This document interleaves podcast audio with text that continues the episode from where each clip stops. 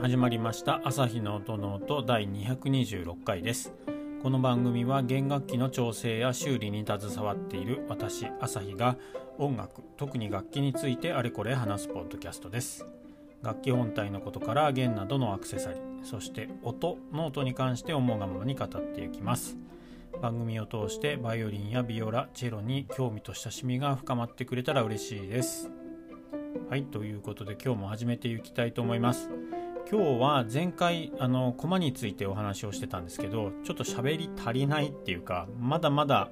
えーと、見てもらうと奥深い世界がそこに広がっていますのでそれについて少し続きをお話ししてみようかなって思ってます。えー、っとですね、ですのでこの回からもし聞き始めたっていうことであれば前回の225回からえー、最初に聞いてみていただけると続きになるので今回はですのでもう少もう少しじゃないなあの整合性っていうか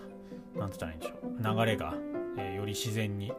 えー、駒の見方について入ってきてくれるんじゃないかなと思いますのでそちらから聞いてみてください。ということで早速なんですけども、えー、と見ていきたいと思います。えー、と前回同様ですね とイギリスのサイトがありましてウェブサイト、えっと、バイオリンブリッジス .co.uk っていう、まあ、バイオリンブリッジ .com っていう、ドットコムだったかな。そういうサイトがあるんですね。で、そこに、えっと、コマ制作のバイオリンとか、まあ、バイオリン、ビオラ、チェロのコマの制作のコマの美しさを競うコンペティションがありまして、第1回なんですけど、それの、えーとメダルを取ってる人ですね。その人たちのコマを参考にしながら、あのここを見てみてください。ここ違いますでしょ？みたいな感じで話をしてますんで。ですのでそのウェブサイトの、あのページを見て見ながら、あのこの番組を聞いていただければなって思います。で、えっと、URL については一応番組の概要欄にも貼っておきますしちょっと今ここで言っておきますね。バイオリンブリッジス .co.uk って書いてあります。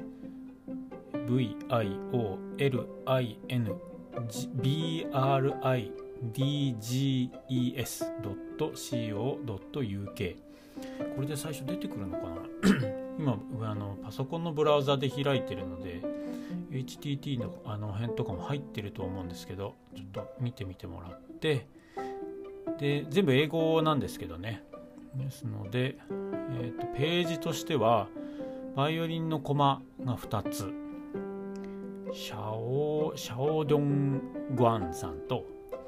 シルモシロモ・モヤルさんと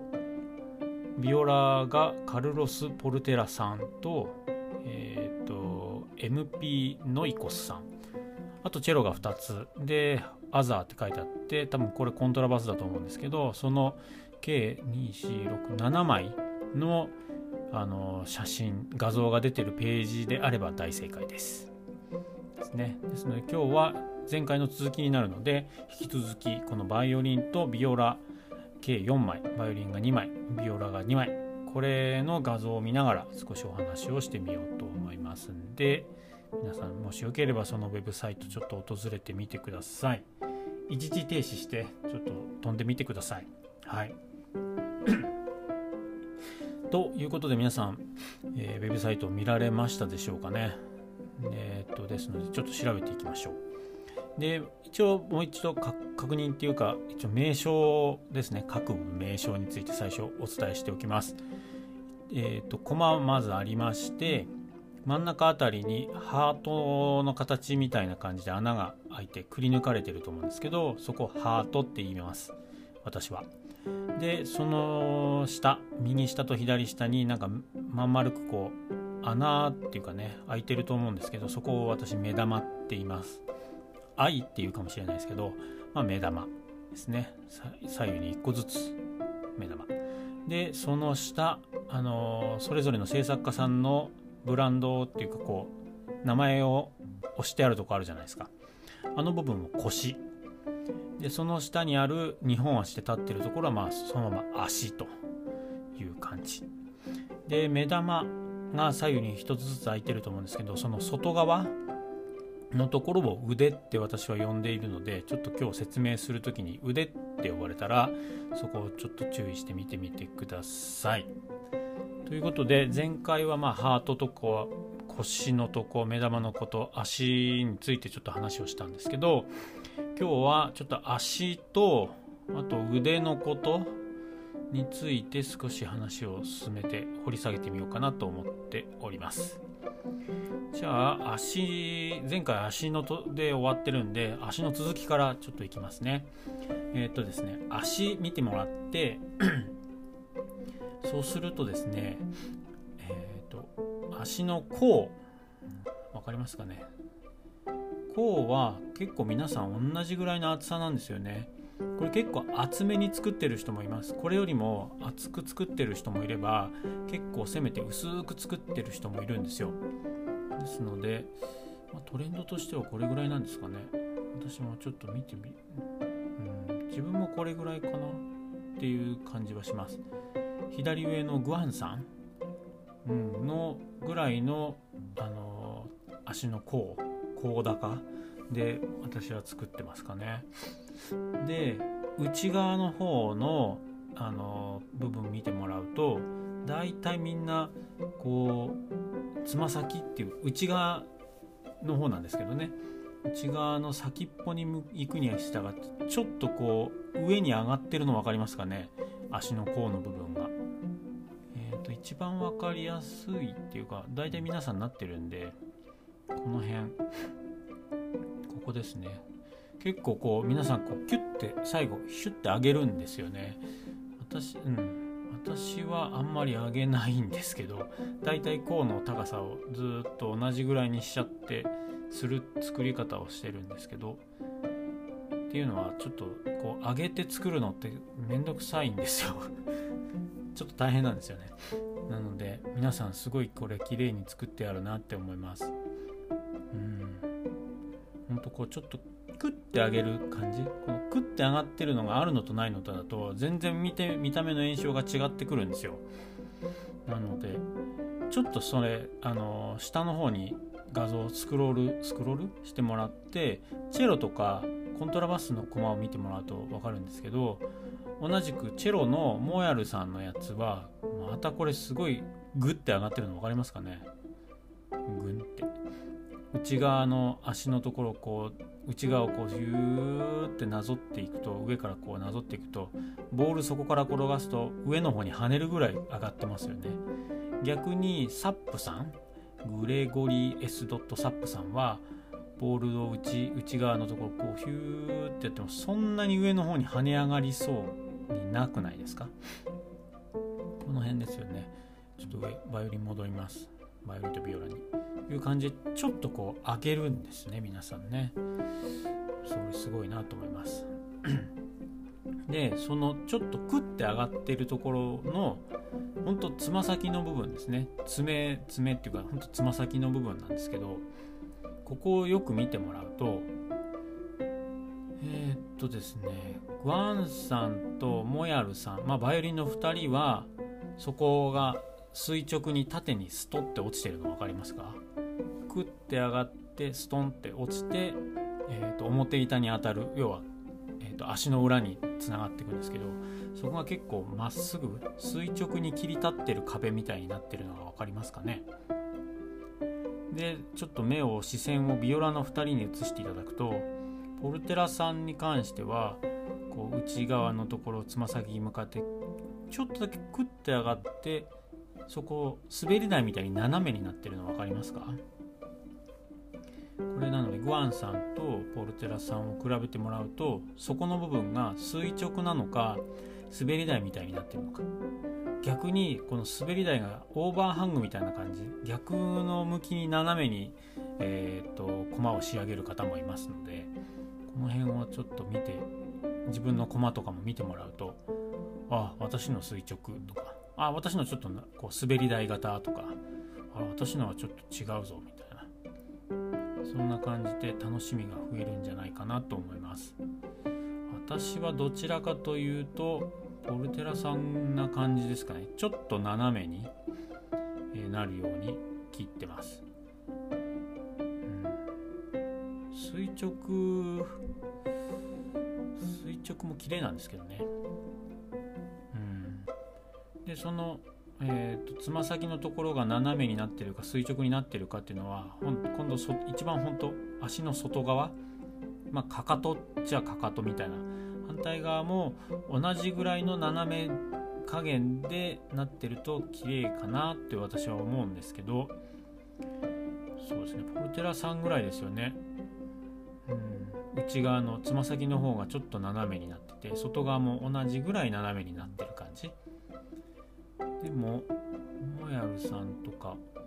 コアンさんは垂直に落ちてるように見てて外側は特に垂直にはなってないんでこの辺は手を加えてないのかもしれないですね。うん、私はなるべくこうちょっと滑り台な感じにして外側の方も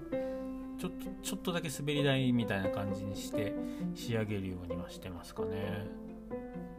皆さんのお持ちの駒はどんな感じになってるんでしょうか。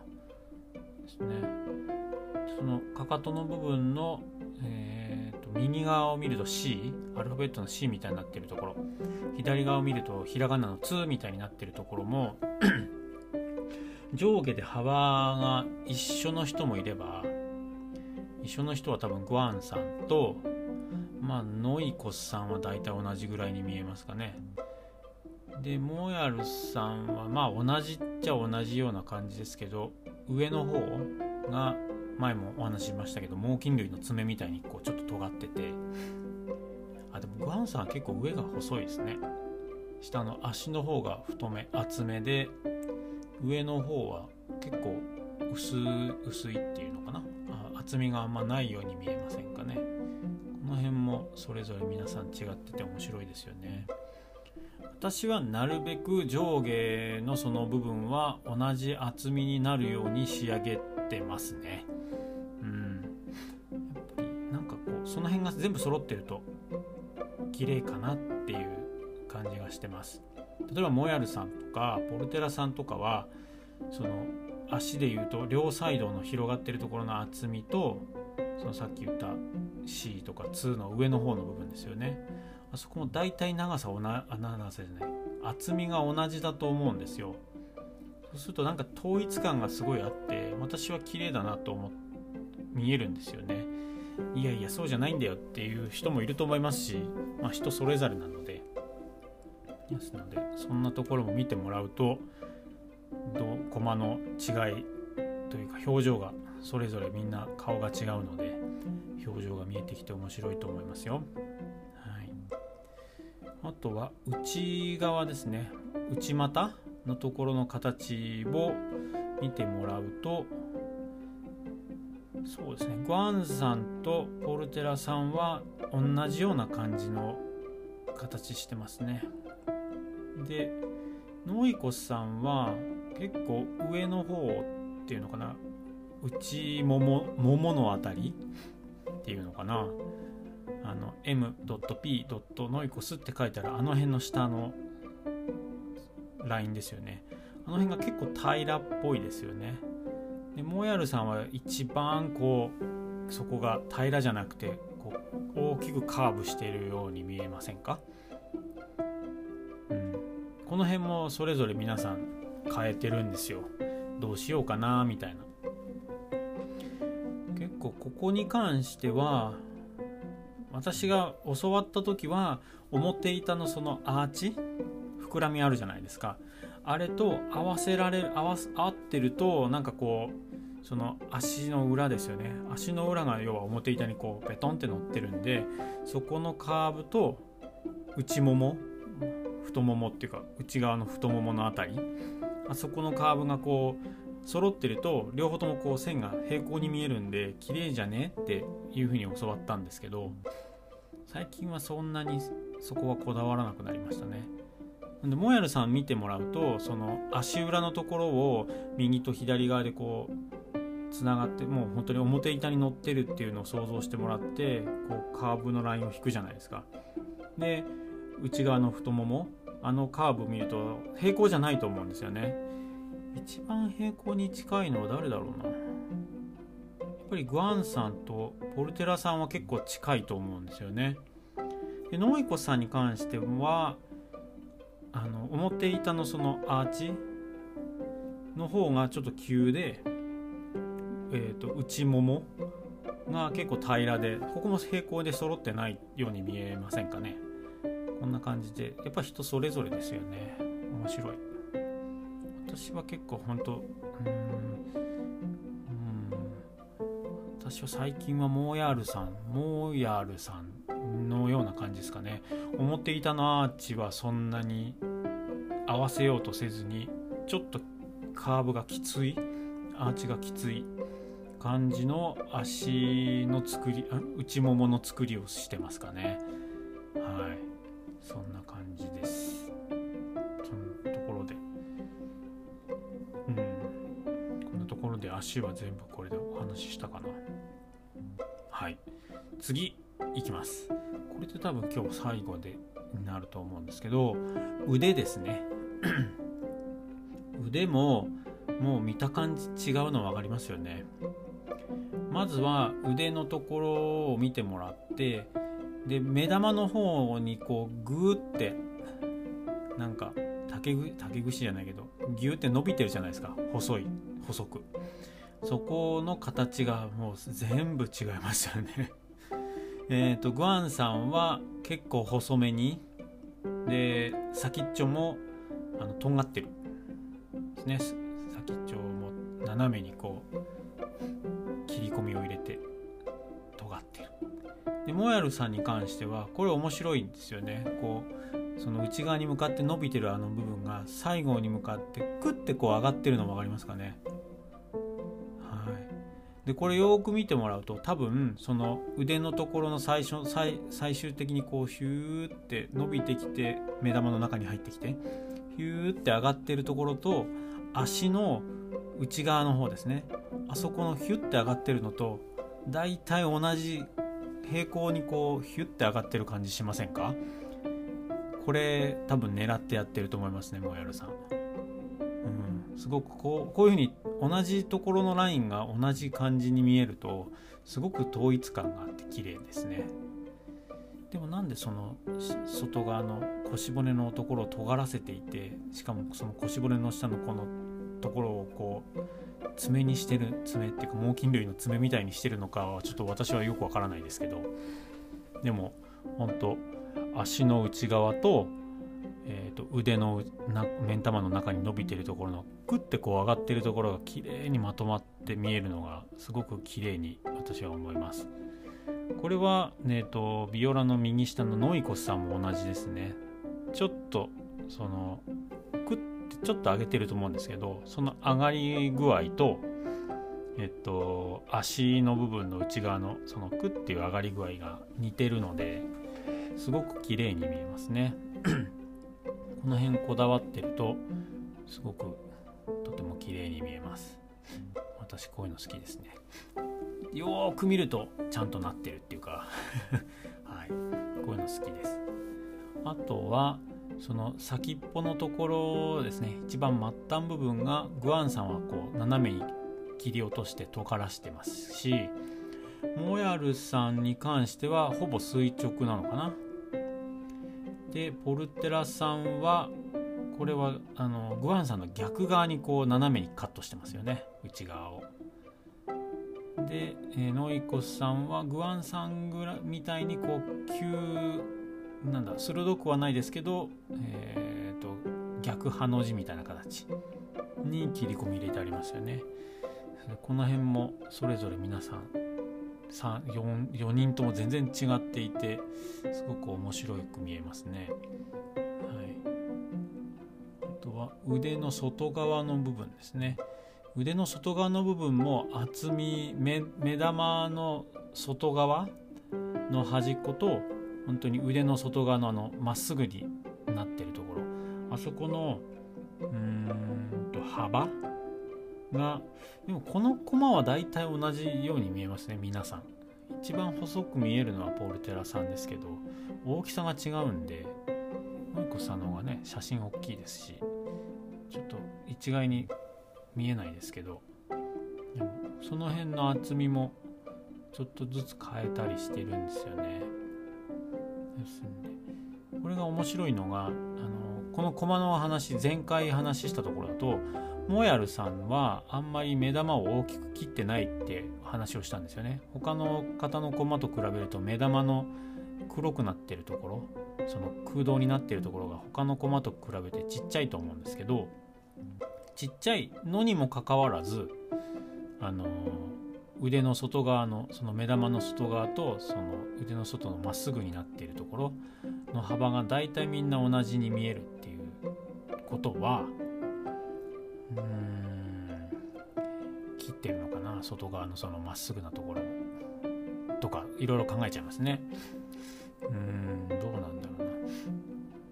とそうですよね。その平らなところ駒って大体どこもかしも曲線じゃないですか。でも腕の外側だけまっすぐ、まあ、逆ハの字みたいにこうストンストンって落ちてると思うんですけど両サイ両側。あそこのその逆ハの字の開き具合もそれぞれ違うのでこの辺も注目してみるといいと思いますね。やっぱりモーヤールさんのモーヤールさんのが一番その逆ハの字が鋭いですかね。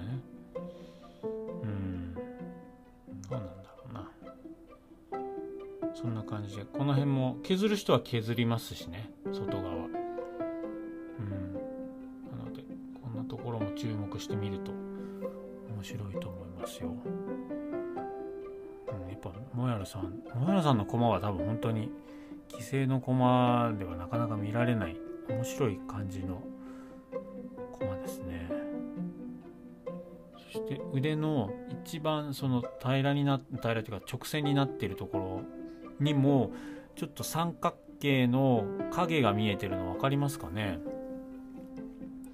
これってクリックできるのか？パソコンの場合だとあのクリックできるのでちょっとクリックしてみますね。そうすると多分その人のコマのなんだ大き大きく一つん？詳細な写真の画面に行くと思うんですけど出てきた。ドン。1枚だけ。グアンさんのちょっとちょっと拡大してるんですけど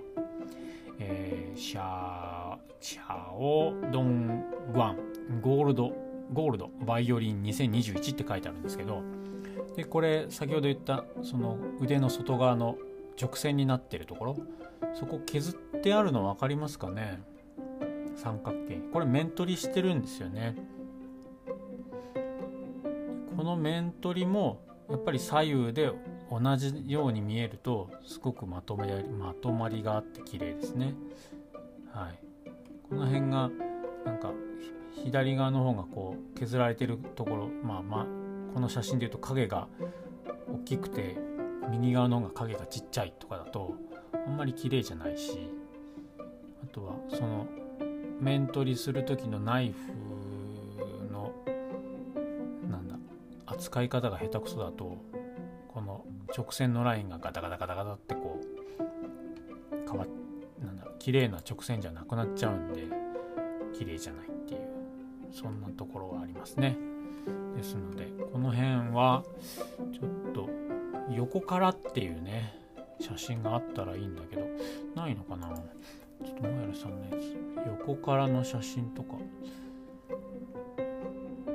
ないか。なさそうですね。横から見るとすごい分かりますよこれ。楽器自分の楽ん？自分の楽器のコマを見てもらう時は横から見るの方が楽ですよね。なので横から見てもらうとその三角形具合がこれ表側も裏側もあの面取りをするのでその面取りの感じが左右であとは前後で同じ感じか、まあ、違ったとしても統一感が一緒に見えてればすごく綺麗に見えるのでこの辺も自分のコマとかを見てでこのウェブサイトのコマと見比べてみてあ私のこの人に近いなとかそんな感じで比べてみると面白いんじゃないかなって思います。はい、ということでこれで全部終わりですね。うん、一応バイオリンとビオラまあチェロもそうなんですけど基本的には1番線 A 線ですね。ビオラの場合は A 線。これはこの画像でいうところの左側が一番線側右側がゲー線側、えー、ビオラだったら低線側になります。なのでまあこれ皆さん多分お気づきの方多いと思うんですけど A 線 R 線の方一番線側の方が低いです。ですのでちょっと上の一番弦が乗るところのこのアーチカーブはなんか左右で対称じゃなく見えるんですけどこれはこれで正解です。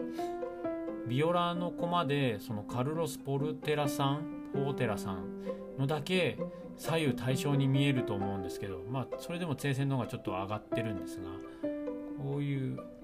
のを見るとあれなんかちょっと変だなって私は思ってしまいますね。でもこのコンペティションのあの審査基準でどれくらいシンメトリーかっていうのを問うみたいなことが記述があったのでもしかしたらこのポルテラさんはそれも意識しつつ今回のこのコマを作り上げたのかもしれないですね。多分前の回でも言いましたけどこれらのコマはきっと楽器にに乗せて作ってるん？楽器のに乗せて演奏するために作ってるわけじゃなくて駒の美しさを競うコンペティションなのでそれを目指して作ってるので別に左右対称に作れって書いてあったらこういう風にポルテラさんみたいに左右対称に作っちゃっても全然いいんですよ。なのでその辺がやっぱり影響してるのかもしれないですね。という感じで、えー、一応コマについていろいろお話をしてみました。今回も30分近くちょっとお話ししちゃったんですけれども。ですのでいろいろ見るポイントが分かってくると、うん、そうするとそれぞれのコマで表情が全然違うっていうのが分かると思いますしですので自分の駒とかですね。あとは人の人のっていうかお友達とかあの仲間の楽器の駒とかも見てみてもらうとあこの楽器は目玉大きいなとかあこの楽器は足首細いなとかね、うん、そういったところの違いが見えてきて非常に面白いのではないかなって思います。ということで参考にしてもらえれば嬉しいです。はい、では今日はこれぐらいにしましょうかね。次回は多分チェロのコマについてお話をしますのでお楽しみにしていてください。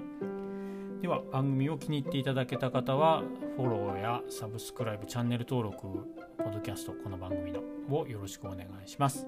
Twitter と Instagram もやっておりますのでそちらもフォローして気になった場合はあのフォローしていろいろつぶやいてくれると私もすごく嬉しいです。やって誰か聞いててくれるんだなっていうのが分かるので。ですのでもしよかったらそちらもフォローとかコメントをいただきたいと思います。はい。よろしくお願いします。では今回はこの辺でまた次回の配信でお会いしましょう。ありがとうございました。さようなら。